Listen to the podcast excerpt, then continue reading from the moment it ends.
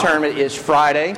We pray, play at the Robert Trent Jones course down in Florence, and uh, guys tend to like coming in for that. But we start at eight o'clock, and so if you play golf and want to put a team together and come down, uh, we've still got some space. You can see me afterward, and we'll get you some information uh, about that. I want to begin in he, Ephesians chapter four and share just a couple of verses there, and use those as a springboard into our lesson tonight.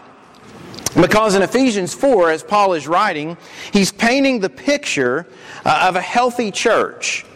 And so the Bible says in verse 15, But speaking the truth in love, we're to grow up in all aspects into Him who is the head, even Christ from whom the whole body, being fitted and held together by what every joint supplies, according to the proper working of each individual part, causes the growth of the body for the building up of itself in love. And so this, this picture's painted of the body with all of its working parts, and the body's most, most healthy when every part is fulfilling its function.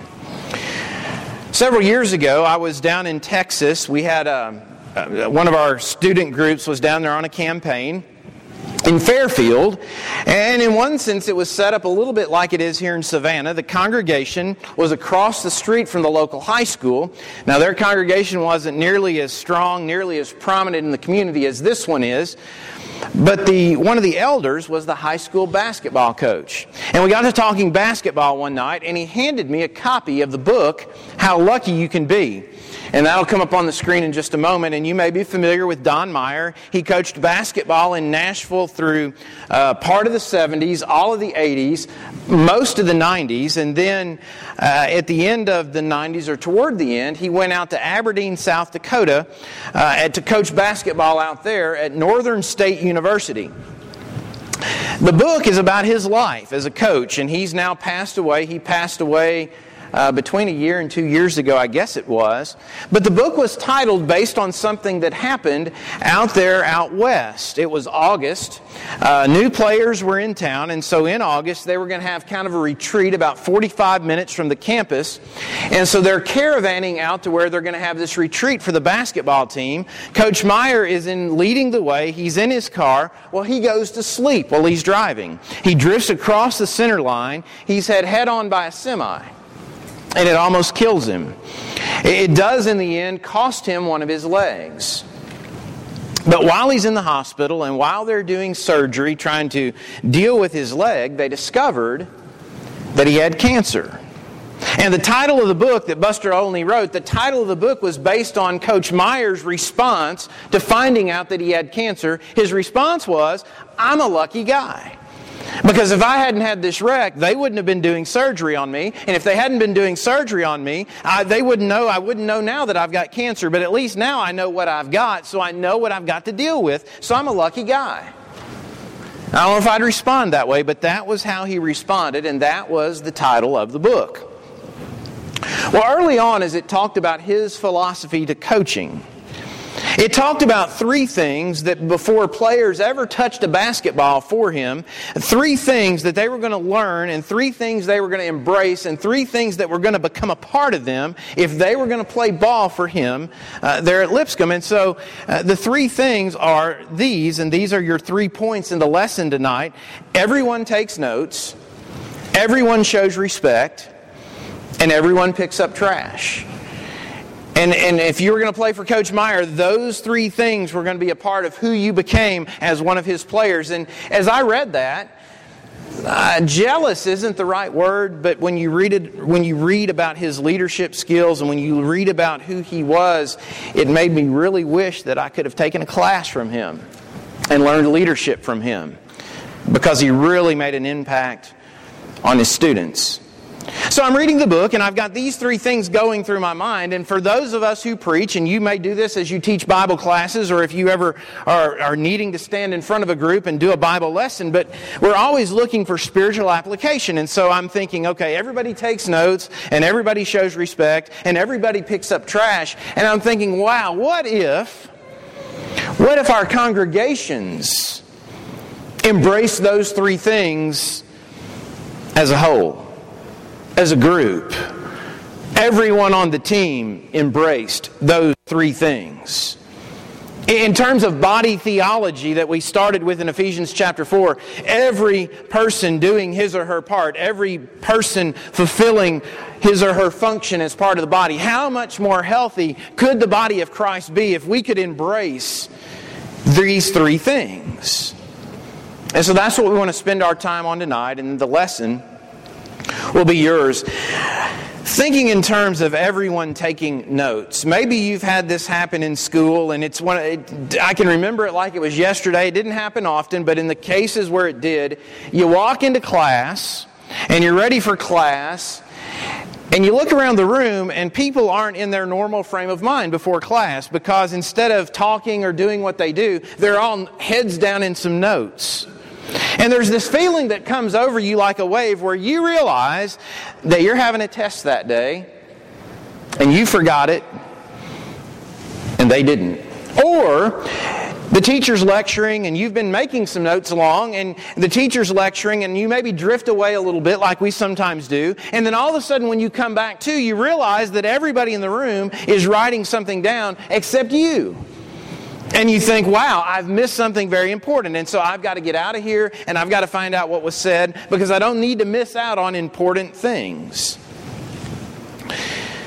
Did you know that according to the Harvard Business Review, they published an article that said that only 10% of our population has what you would call a learning mindset? For those of us who are Christians, a learning mindset really ought to be a part of who we are. But, but the, the numbers say that only about one in ten of us is by nature going to have a learning, dive into it sort of mindset. Back to Coach Meyer, why would a coach mandate this? Because uh, when they pictured his locker room, now when I think of a basketball locker room at halftime, I think of guys maybe sitting around their lockers, maybe in a semicircle, coach maybe at the board writing some things on the board. But Coach Meyer's halftime locker room was very different. It was school desks. And you had a spiral bound notebook and you had an ink pen, and at halftime you sat at your desk, and if he's talking about something, you're writing it in your notebook. Because as a part of the team, you don't want to be the weak link. You don't want to be the guy who forgot his assignment and, and cost the team the game because your forgetfulness, it doesn't just cost you, it costs all those other guys who are working hard to be a part of that team. Experts tell us that there's great power in actually taking time to write something down, or uh, today maybe we electronically capture a note, it increases self awareness, it increases retention. And if you think back in school, now we took notes there because we needed to pass the test. If I don't have the notes, I can't do the studying and I may not pass the test. So we did that. And you know, if you go to work, sometimes we make some notes at work to make sure that we're adequately covered because we don't want to get into a meeting with our boss or with somebody else and have them say, well, we talked about this when we never talked about that. And so when we go to a meeting, we write things down so we know accurately what we've agreed to and what our responsibilities are. So we write things down to make sure that we're covered. And probably all of us have lost a great idea at some point because we thought of something powerful and we thought, that's so powerful, I'll remember that. And then we didn't remember it. And because we didn't write it down, it was gone. Well, you understand where we're going with this. What happens when it comes to church? Whether it be personal Bible study, whether it be sitting in a Bible class, whether it be sitting in the corporate worship as the, as the Word is preached, when we're together or when we're studying alone, do we gather information and try to keep track of information that's important like we would in any other important situation? In other words, spiritually speaking, would we be regarded as prolific note takers? Or is it possible that over time, I mean, after all, we study one book for a lifetime, and is it possible that over time maybe we've kind of gotten a little bit complacent about what we know or what we think we know? And, and, and well, we could ask it this way Are we okay with reading something in Scripture, and I'm not really sure it makes sense. I'm not really sure I understand it, but I'm, I'm, I'm just, I'm just going to hope for the best on that. Or The preacher's got an opinion on that, so probably the preacher's right, so I'm going to be fine with whatever my preacher has told me. Please don't ever do that with me. And please don't ever do that with whoever stands before you, because there is too much on the line for us not to be the kind of folks who say, I need to figure that out. I need to dive into that. I need to make sure that what the preacher said is actually what the Bible says. One of the fun, fun, things I like to do with my, if I'm teaching junior high students, younger folks like that, we may be in a Bible class and I may have somebody read a scripture. And not too long ago, I had a young lady read a scripture and I said, okay, now, you read that. Tell me what you just read like I'm five years old. Explain that to me like I'm a five year old. And it was like deer in the headlights. And that's okay, and that's why we go to class, because we read something, and if it doesn't make sense, then we break it down and we try to make sure that we understand what we're reading. You know, sometimes I'll be in a small country congregation into service, somebody will get up and they'll say, Daily Bible readers, and you raise your hand up if you were a daily Bible reader, and there's a thing over on the board where you write that down. And, you know, sometimes I wonder, now, do we engage in the daily Bible reading to make sure that we can raise our hand and get our number on the board, or do we truly seek the highest value in learning from the process of being in the Scripture?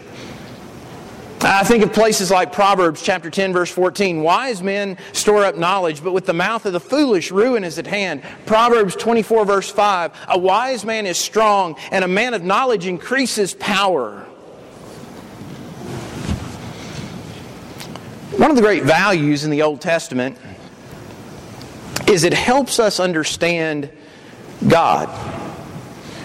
Because you see God interacting with people. And you see God responding to people.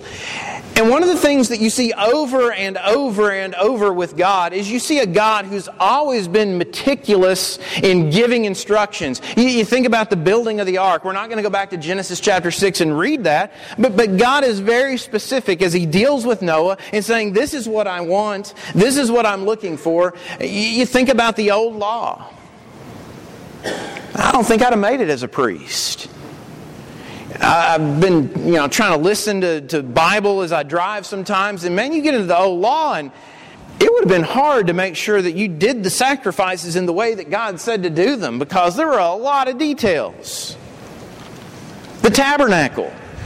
You know, when our young children, they go into Bible class and they have material put in front of them, and, and it'll have these really detailed uh, drawings of what the tabernacle probably looked like. Well, the reason our young kids can have detailed drawings of what the tabernacle probably looked like is because God was so meticulous in telling His people what He wanted. And my question is, why be so detailed if the details really don't matter?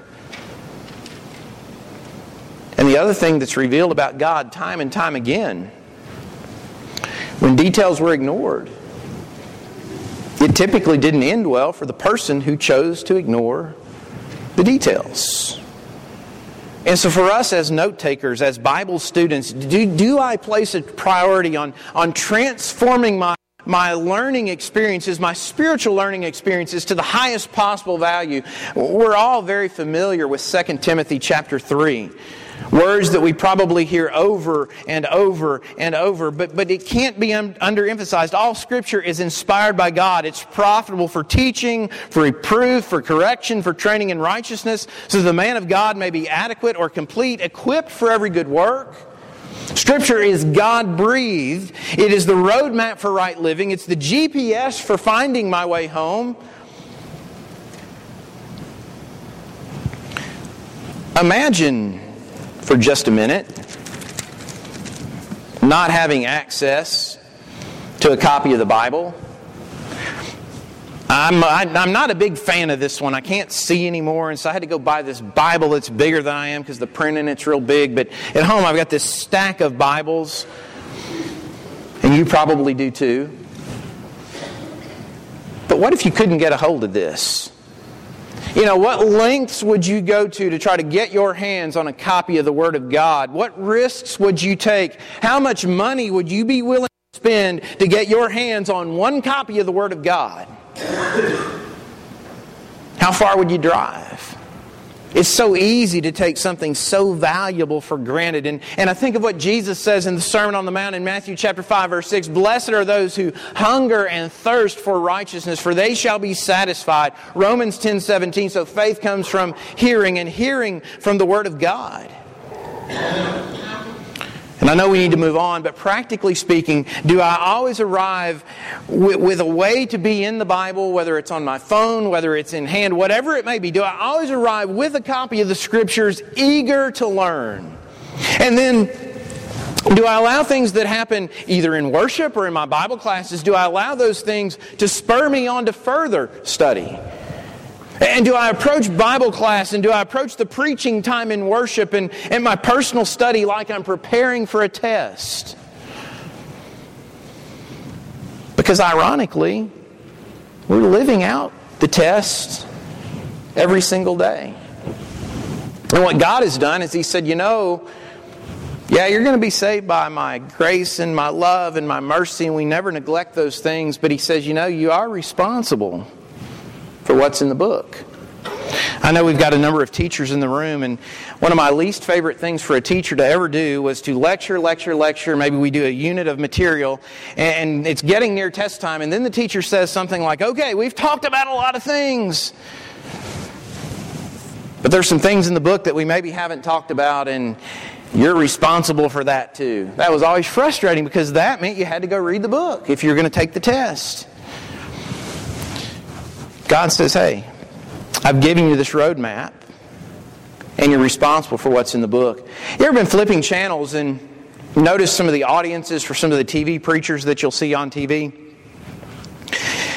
Have you noticed how, in every case, and it may well be staged because the front rows are always packed, and you know, in real life they typically aren't,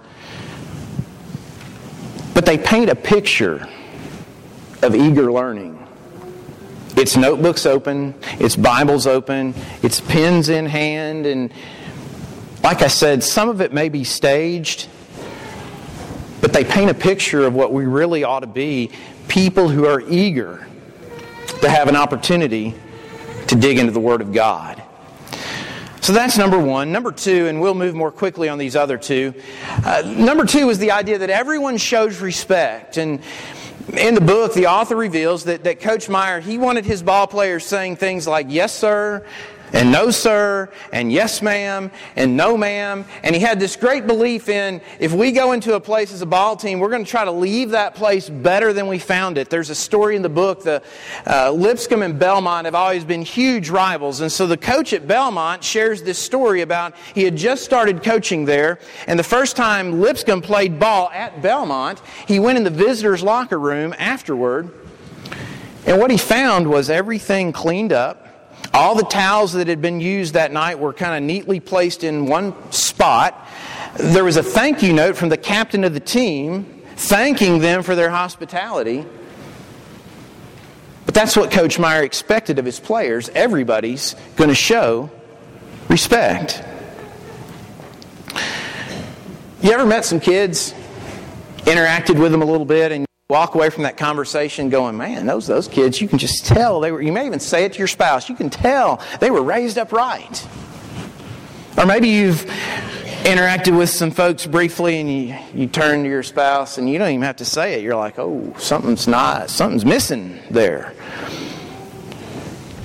We are representing Christ. And hopefully we love in everything we do because that's the other place we go with this. At the base of everything that we're talking about, there's got to be love. But as representatives of Christ, we, would people meet me and then say that I show proper respect for both the Lord and for other people?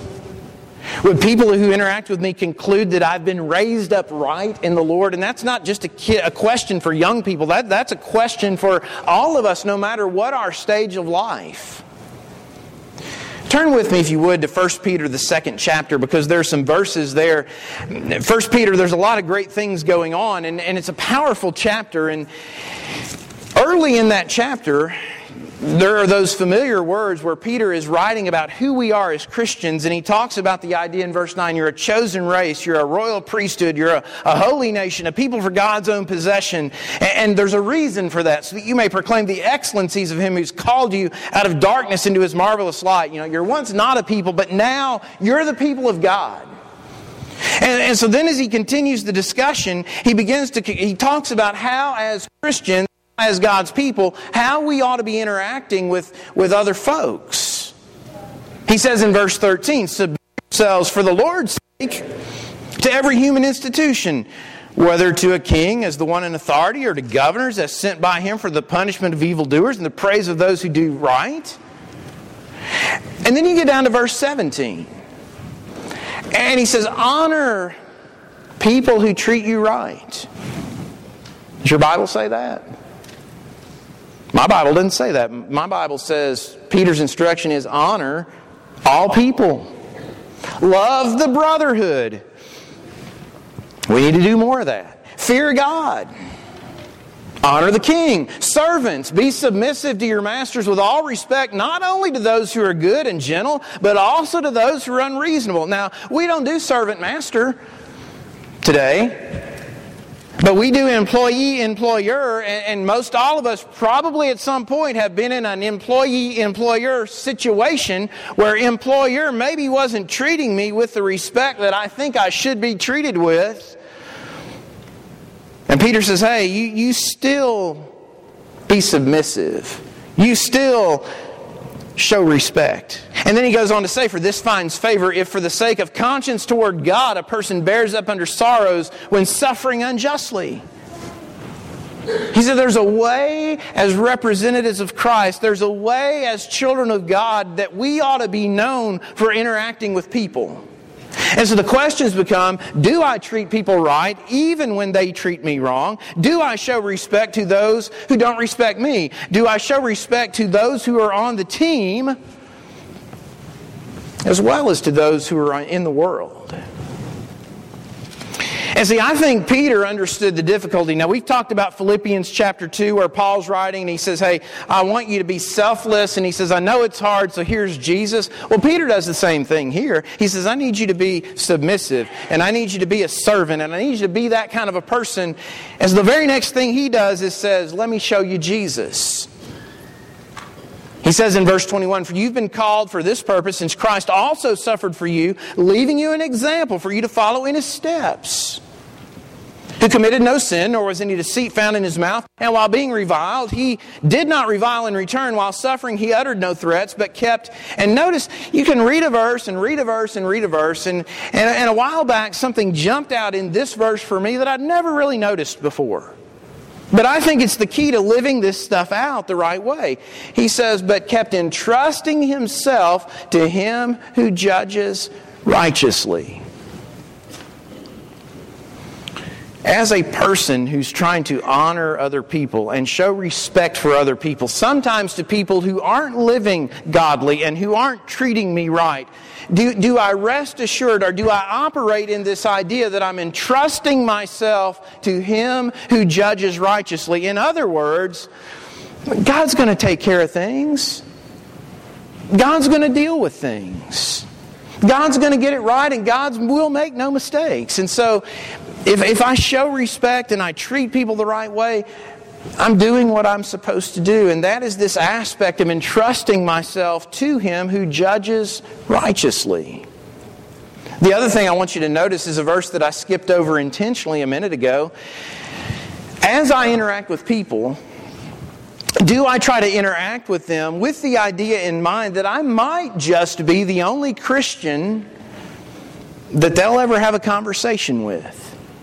That's verse 12, where, where Peter writes, Keep your behavior excellent among the Gentiles, so that in the thing in which they slander you as evildoers, they may, because of your good deeds, as they observe them, glorify God in the day of visitation or in the day of judgment. In other words, our interaction with people might have a profound difference on what kind of a judgment day they have.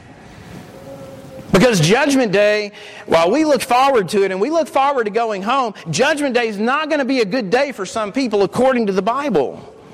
And Peter's saying here the way we choose to interact and the way we choose to show respect and the way we choose to show honor, it may have a lot to do with reflecting Christ. It may have a lot to do with getting people interested in God.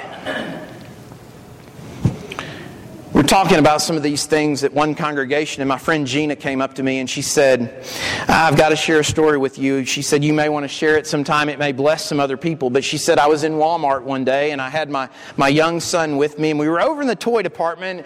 And if we've been in Walmart in the toys with kids, almost all of us have had the negotiation that occurs at that big tall thing with all the balls in it because the kids wants to get the balls out and play with them and they make a mess. And so her son had gotten a ball out and he's bouncing it through the aisles. Well an older uh, associate working there at walmart came up to her son and said son you, you know you need to put that ball away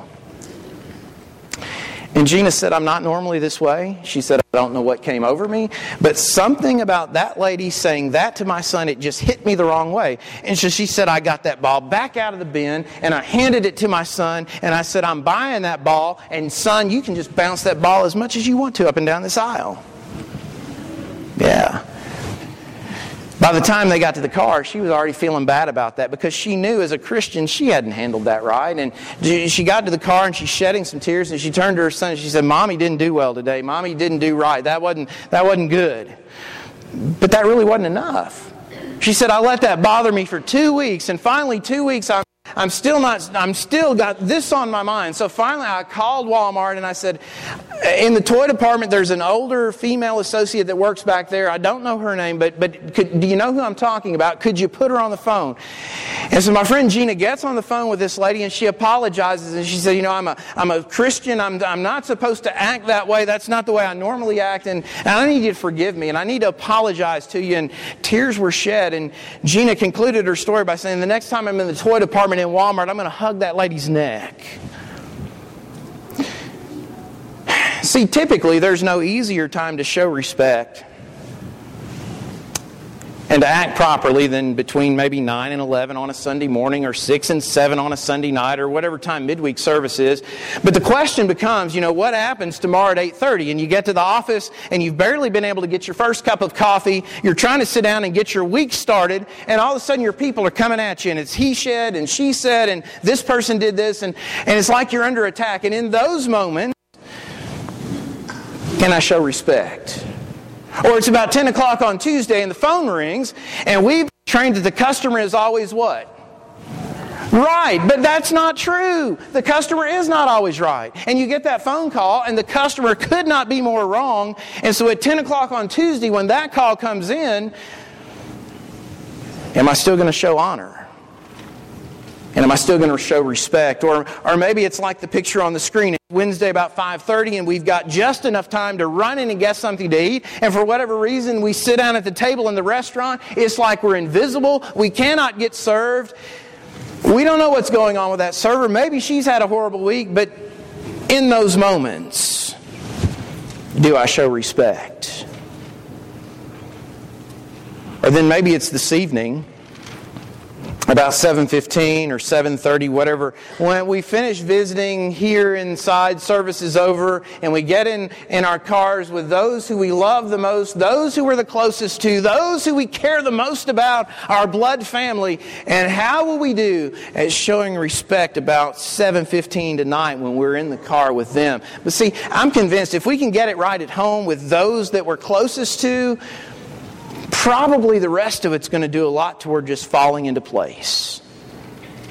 Finally, number three tonight, it's this idea that everybody picks up trash. And if you ever watched a Don Meyer team play basketball, they played with a ferocious defense. I mean, everybody was everywhere, and if you needed to be on the floor, you were on the floor. It's this idea I'm willing to put my personal needs aside to, to, for the good of the team. For the church application, the question is this Is there anything in the kingdom that I regard as being beneath me?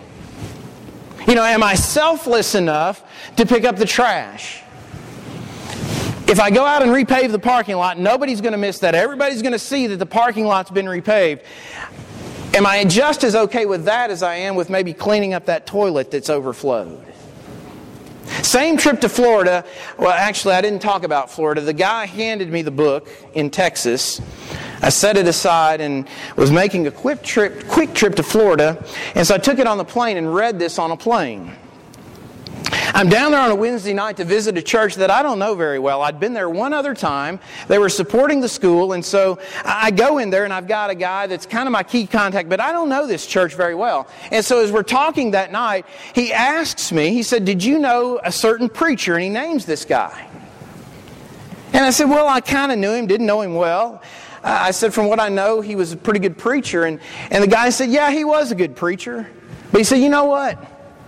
That guy, he was unwilling to move a table and he was unwilling to move a chair. And I didn't mention this, but the guy that he's talking about is deceased. Now, normally, you know, especially once somebody has passed, you'll try to remember the good and you'll talk about the good. But this guy, I barely know him, and, he's talking to me about a preacher that's no longer even living. And I don't know if it's true or not. But that was this guy's perception. And here's what I do know is true that guy probably preached a lot of great sermons.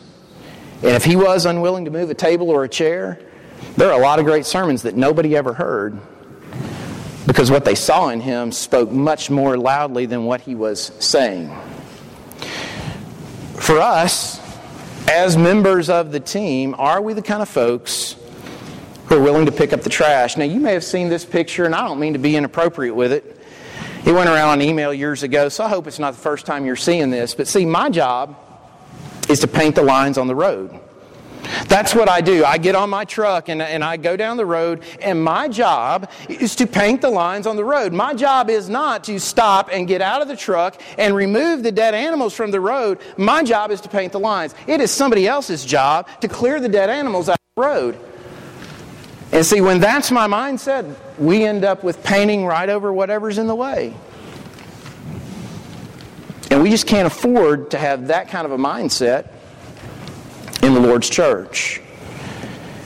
The classic picking up the trash text is John chapter 13. Jesus is on his way to the cross. The trash on the floor in John 13 is this room full of dirty feet. And horror of horrors, the room's full of dirty feet, and there is nobody in the room to wash the feet because you've got a group of guys in the room.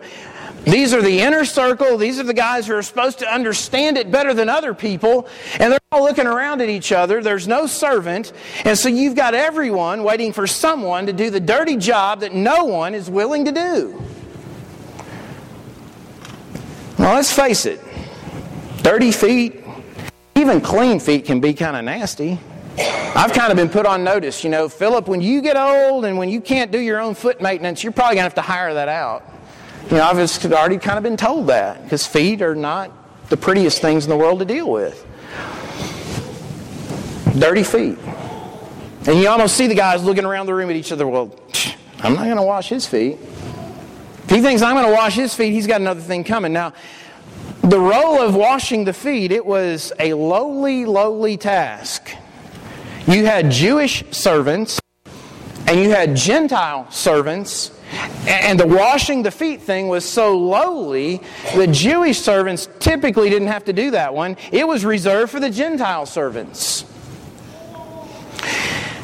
This degrading task, if it's wife performing for husband, if it's child washing feet of parent, if it's pupil washing feet of teacher, it was also regarded as an act of extreme devotion and it had social implications. Somebody of a higher class would never be caught washing the feet of somebody of a lower class. And so you've got a group of guys, and they've got this paradigm for how things work in their mind. And then it's Jesus who girds on the towel, stoops down, washes the feet, and that gets us to John chapter 13, long about verse 12. So when he had washed their feet and taken his garments and reclined at the table, he said to them, Do you know what I've done to you? And if I'm there, I'm thinking, yeah, you just destroyed my whole understanding of how life is supposed to work. But he says, You call me teacher and Lord, and you're right, for so I am. If I then, the Lord and teacher, wash your feet, you also ought to wash one another's feet. For I gave you an example that you also should do as I did to you. Truly, truly, I say to you, a slave is not greater than his master, nor is one who is sent greater than the one who sent him. And then he gives them. If you know these things, you're blessed if you do them. Do we truly believe that greatness is found through serving? See, we need to never stop imagining. Most organizations, there's this 20 80 rule 20% of the folks do about 80% of the work. We need to envision and dream about a 100 100 model. And somebody's probably thought tonight, well, you're preaching about everyone doing these things, and this isn't the everyone assembly. My belief is when the core gets on board, it brings everybody else along. So, how are we doing in learning and in showing respect and being willing to pick up the trash?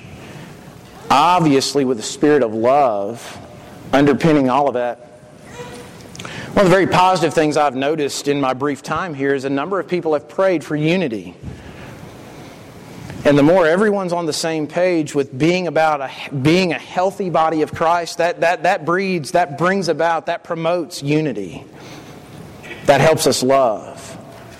Are we doing everything as the body of Christ, everything we can do to grow up into all aspects into Him who is the head? Here's one way to ask this question, and the lesson's yours. If everybody at Savannah had my level of commitment, would this congregation be better or would it be worse? If everybody at Savannah had my level of commitment, would this church be stronger or would it be weaker? And if you can't answer that question the way you'd like to, the next question is okay, what needs to change? The beauty of it is, I think Bill prayed that, that we start the rest of our lives right now. Man, that's a great prayer because it's true. I may not like the answer that, I, that comes back to me, but I, I can start over right now. Maybe it's a recommitment to, to maximizing every learning experience. Maybe it's a determination to better represent Christ, not only among my brethren, but in town. Maybe it's finding a new way to serve. But if you have a need tonight, we serve the God, as we talked about the other day, of the fresh start. Maybe you're here tonight and you need to begin your walk with Him by being baptized into Christ. If you have a need tonight, let that be known while we stand and while we sing.